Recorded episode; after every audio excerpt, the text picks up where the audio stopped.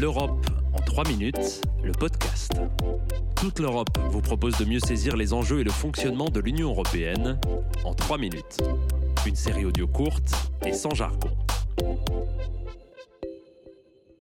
Bonjour, je suis Valentin Ledroit et aujourd'hui je vais vous parler de l'espace Schengen, un territoire européen où plus de 400 millions de personnes peuvent circuler librement sans contrôle aux frontières. Depuis le 1er janvier 2023, l'espace Schengen compte un 27e membre, la Croatie. Fini donc les longues files d'attente aux postes frontières pour les Croates qui se rendent en Slovénie ou en Hongrie. En 1985, le nom de Schengen est encore inconnu du grand public. C'est pourtant dans cette ville luxembourgeoise que cinq pays vont signer deux accords.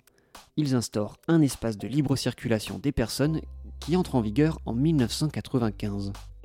De 5 pays à l'origine, ils sont désormais 27. Mais attention, sur ces 27, seuls 23 sont aussi membres de l'Union européenne. Quatre autres pays sont donc dits associés, l'Islande, la Norvège, la Suisse et le Liechtenstein. Et pour ceux qui n'en font pas encore partie, les raisons diffèrent. La Roumanie et la Bulgarie ne remplissent pas les critères selon les autres membres. L'Irlande, quant à elle, ne souhaite pas faire partie du club, car l'adhésion signifierait la mise en place de contrôles avec l'Irlande du Nord, membre du Royaume-Uni et donc plus dans l'Union européenne. Une situation qui fragiliserait le processus de paix sur l'île. Autre État insulaire, Chypre n'a toujours pas adhéré. L'île est coupée en deux et un différend sur la reconnaissance de sa partie nord, contrôlée par la Turquie, l'en empêche.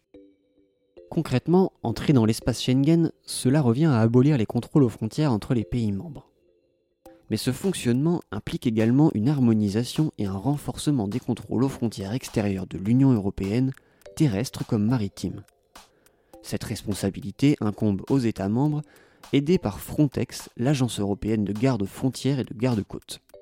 Une autre contrepartie de cette libre circulation sans contrôle aux frontières, c'est la mise en place d'une politique commune des visas pour les courts séjours, ainsi qu'une coopération policière et judiciaire. En intégrant l'espace Schengen, les États membres conservent néanmoins des prérogatives. Ils ont ainsi la possibilité de rétablir temporairement des contrôles à leurs frontières en cas de menace pour l'ordre public ou la sécurité intérieure. De telles mesures ont ainsi été prises lors d'événements exceptionnels. On peut citer trois exemples la Coupe du Monde de foot en Allemagne en 2006, les attentats terroristes de novembre 2015 en France, ou plus récemment la pandémie de Covid-19. Mais ce rétablissement temporaire des contrôles doit rester exceptionnel.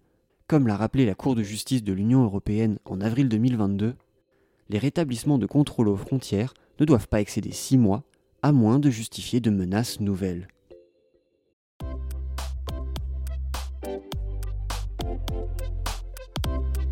Retrouvez l'Europe en 3 minutes, le podcast, sur www.touteleurope.eu et sur votre plateforme d'écoute préférée.